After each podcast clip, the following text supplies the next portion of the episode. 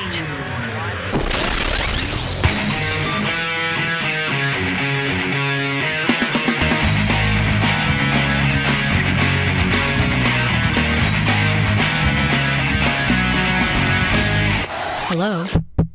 Is this thing even on? Hey there. It's great to be back. Um, really, this podcast is something that I try to do when I have time. And so clearly, I have more time than others um, throughout the month. And this last month has been very busy.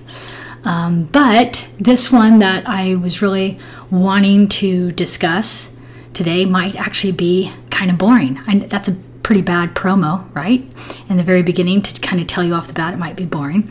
And the only reason I say that is because sometimes things that interest me the most, I find it bores others. And so this one really does interest me a lot and something that I think about all the time. And really, kind of within the title of this podcast, is the value and understanding the conflict of visions. Uh, the idea conflict of visions comes from directly from a book that Thomas Sowell wrote. But but really, what kind of promoted this uh, podcast made me want to kind of discuss this actually comes from a recent speech that President Trump made, also kind of known, known as the Warsaw speech, that really kind of made me think about you know so many different things. I thought the speech was inspiring and I loved the multiple references to Western values that President Trump made in that speech. It is not surprising that progressives and most Evan McMullin voters did not like the speech because of the attitude that I kind of term, quote, can anything good come from Nazareth? Now, before people become outraged thinking I'm equating Jesus of Nazareth to Trump, here comes another popular phrase, let me be clear. Um, I'm really just relating the idea that there are people who will find no positives with this president no matter what. I care more about the issues than personality. Um, but really, that kind of explanation comes for another time, which I think is also an interesting topic of the issues and how the personality can get in the way. But really, what I want to discuss is a book that really helped me deal with the differences in opinions and perspectives in life that then leads to a clash in politics. So the book um, by Thomas Sowell is called A Conflict of Visions Ideological Origins of Political Struggles. I know already that sounds kind of long and boring, but what really led me to it, and in fact, that the title actually um, I did not care for either, and so I didn't really want to read it. But what made me want to read it was an interview I saw of Thomas Sowell, um, where he basically said that this was his favorite book to write, which is the reason why I wanted to read it. It took him over a decade to write, and it was first published in 1987 and then updated in 2006. It is meant to help explain the two main ideologies that influence politics. Um, Sowell explains that there are more than two ideologies or visions, and these can also be hybrids as well but that there are mainly two prevailing ones that occur over and over, even throughout history. So, just as a reminder, Sowell is an economist and he is also a historian. He's known as well as a social scientist. So, in this book, first he defines what a vision is, and it basically is our sense of how the world works. And so, these visions really are the foundations on which theories are built and how we use these theories to then kind of come up with solutions to tackle problems um, in the real world. So these visions are very subjective, but they are well constructed theories that have clear implications and facts that can be tested and measure their objective validity. So even though they're subjective, we can see how they play out in reality. And I guess his example of this would be that the world learned at Hiroshima that Einstein's vision of physics was not just Einstein's vision. So, in looking at this, Sowell draws from like really great thinkers and philosophers like Karl Marx, anywhere from Karl Marx to Adam Smith, to help explain the two prevailing visions and how they can come in conflict and how they uh, obviously are in conflict with each other. And I just want to explain the two visions and give kind of a modern example with Trump's Warsaw speech to show how this plays out in reality. It has been my experience that by understanding conflicting visions has really helped me to put the opposing view into perspective. I found myself less likely to condemn the other side or at least impugn bad motives to their political suggestions or solutions. Instead, I realized that those solutions fit perfectly in line with their vision of the world. So, when we can assume good motives in other people, it is much easier to disagree civilly or respectfully. Um, so, with these two visions, he classifies them as one vision is called the constrained vision, the other vision is known as the unconstrained vision. So, in looking at this, I'll, I'll, explain the constrained vision and then the unconstrained. So, really, people operating under the constrained vision, this is kind of their belief, the nature of man, that basically men are flawed and we cannot change that, but we have to work with the limitation of the flaws. Uh, some examples are, more examples are the vision believes in a systematic process of the rule of law. The vision also believes that lessons can be learned from experience to prevent the same problems from occurring again. The vision also believes that there is no perfect solution for everyone and thus compromise is necessary. Uh, the vision also believes and favors solid empirical evidence and time tested structure. So, this is for the constrained vision. And the vision also demands checks and balances and refuses to accept that all people could put aside their innate self interest. So, that's kind of the constrained vision of human nature, of the way the world works. Then, in contrast, the unconstrained vision obviously is going to be opposite of all those things that I just said, but just to kind of uh, you know say them out loud, the the it's the belief people are operating on the belief that the nature of man is capable of putting others' needs before himself and consistently acting impartially, even when his own interest or those of his family were involved. But the idea is that a system needs to be put into place in order for man to, to achieve this. Therefore, human nature is essentially good. And that sounds great, right? So how does this, you know, translate to debates, to other ideas? It is a distrust of decentralized processes, and they are impatient with any institution that constrains human action. They believe there is an ideal solution to any problem that will benefit everyone. Compromise is never acceptable. This vision also believes in uh, the mentality of the ends justify the means because the ends is so moral that that is all that matters. And also, too, this vision believes that if a theory does not work in reality, it is simply because it was not done right or the specific circumstances determined the failure. Therefore, we have to try again. This theory also believes that people are capable of overcoming self interest and they are immune to the influence of power and can act as a surrogate decision makers for the rest of society. Therefore, the call for experts and intellectuals to make the rules because they will do what is best for everyone. Some practical examples of the constrained vision, for example, is Adam Smith and his theory of moral sentiments. Uh, he believed that moral and socially beneficial behavior could be evoked from man only by incentives. And another example is Edmund Burke.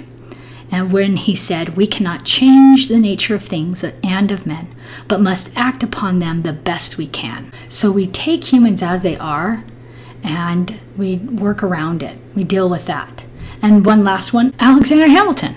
Another example when he said all men were to be entitled to a parity of privileges, though he expected that economic inequality would exist as long as liberty existed. Um, so, some examples of the unconstrained vision. One is a, a man by the name of William Godwin. He was an English journalist, a political philosopher during the time of Adam Smith, and the father of Mary Godwin, who wrote Frankenstein, just because I think that's interesting. And he said this What could be more desirable and just than that the output of society to which all contribute should, with some degree of equality, be shared among them? So, the idea being that it is possible to achieve equality where everyone contributes and it's all shared among everybody. Uh, George Bernard Shaw he ridiculed the idea of equality of opportunity, which is more of a prevailing idea of the constrained vision. But when he said, Give your son a fountain pen and a ream of paper and tell him that he now has an equal opportunity with me of writing plays and see what he says to you. So that's kind of an example of saying that that's impossible to be as good of a writer as George Bernard Shaw. That's basically what he's saying. Uh, another example anti capitalist riots. If breaking property and causing damage changes laws, then the means justifies the ends because the ends are so moral. It will give a good moral benefit to everyone in society. So, how does this apply to the Warsaw speech? And why do I even care to talk about it? In Trump's speech, he made the case for really the constrained vision. He talked about the fact that there is a difference between the belief of Western thinking and others, meaning that this is a rejection of the idea of universalism, which has been promoted by the past two presidents. So, to understand this, I want to read a quote from what he said. And he said this There is nothing like our, our community of nations. The world has never known anything like our community of nations. We have to remember that our defense is not just a commitment of money, it is a commitment of will because of the Polish experience reminds us the defense of the West ultimately rests not only on means, but also on the will of its people to prevail and be successful and get what you have to have. The fundamental question of our time is whether the West has the will to survive. Do we have the confidence in our values to defend them at any cost? Do we have enough respect for our citizens to protect our borders?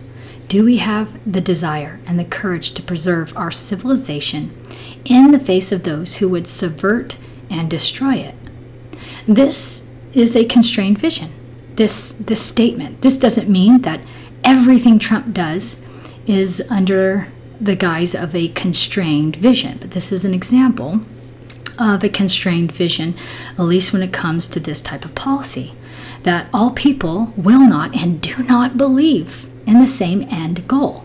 It is the belief that we have to deal with the fact that people do not have the same vision and might never have the same vision as quote unquote the West. So, here is the contrasting view that Trump was speaking to in regards to speeches made by both George W. Bush and Barack Obama. Here's what George W. Bush said at the State of the Union concerning Operation Iraqi Freedom.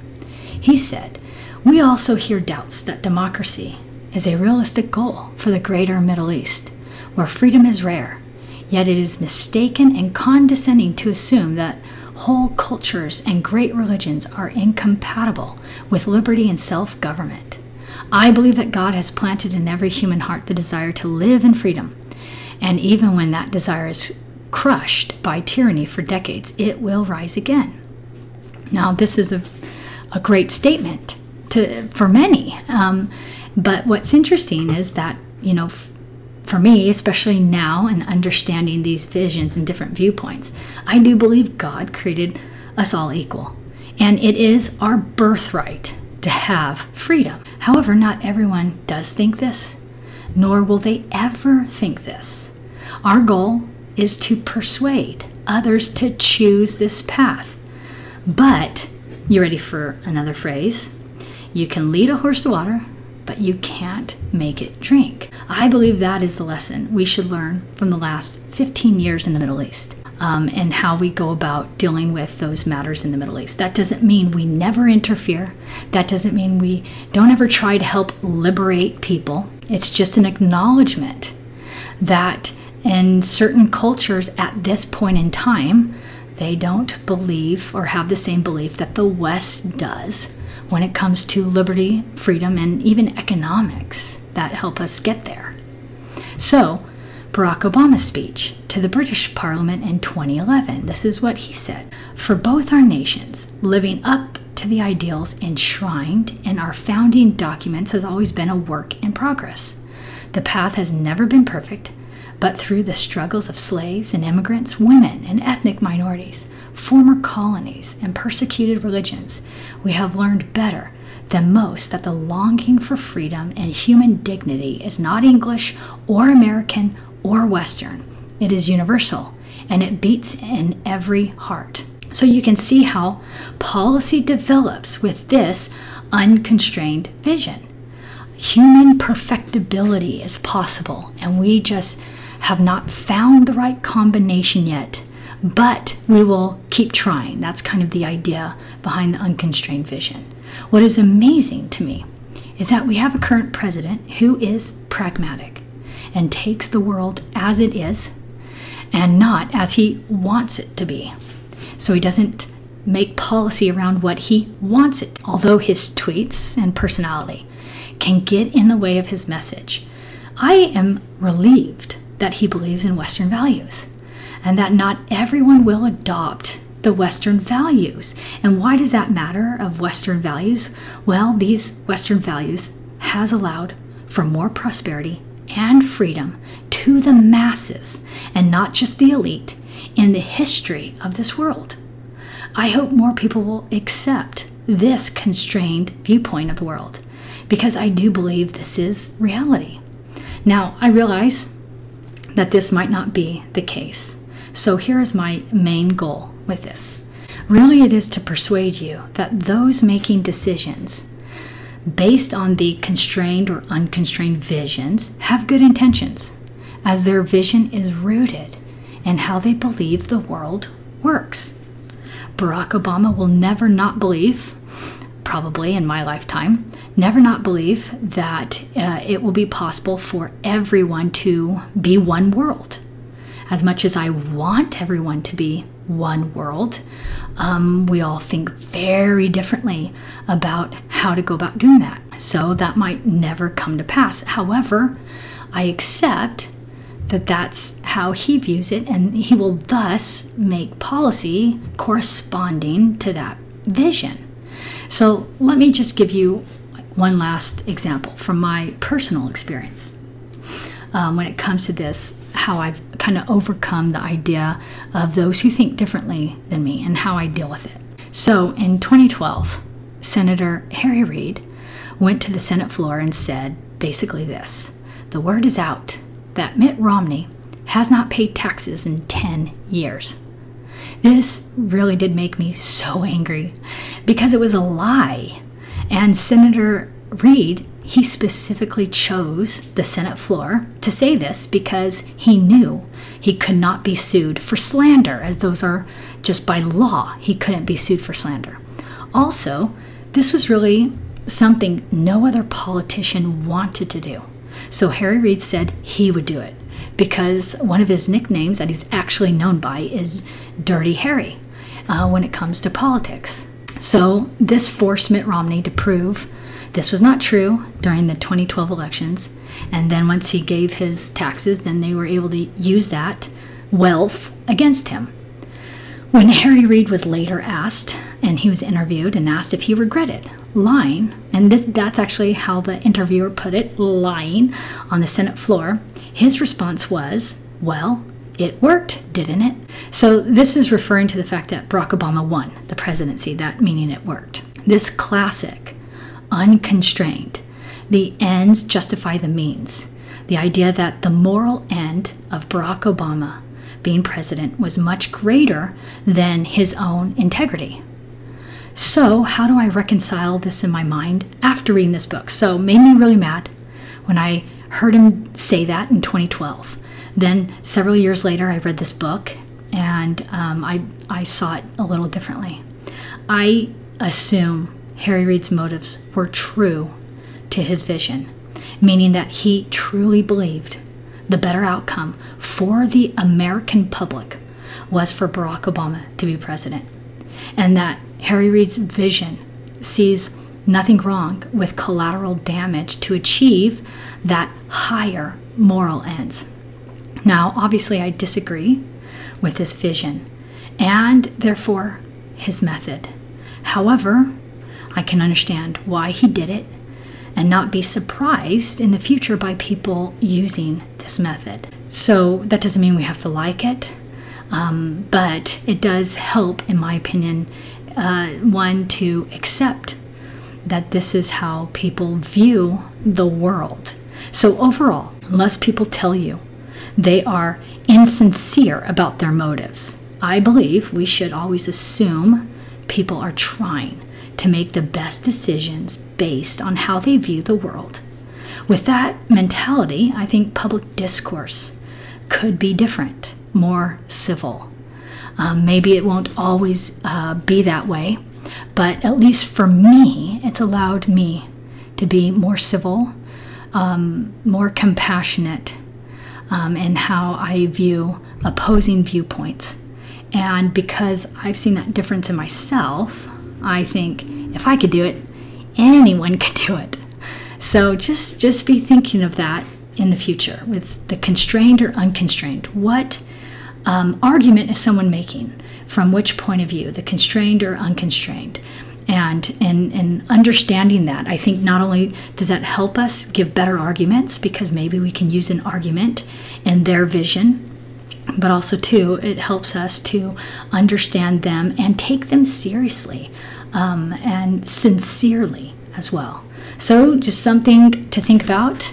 And for another day another time we will talk about personalities and how that gets in the way of of any productive thing that could be done so until then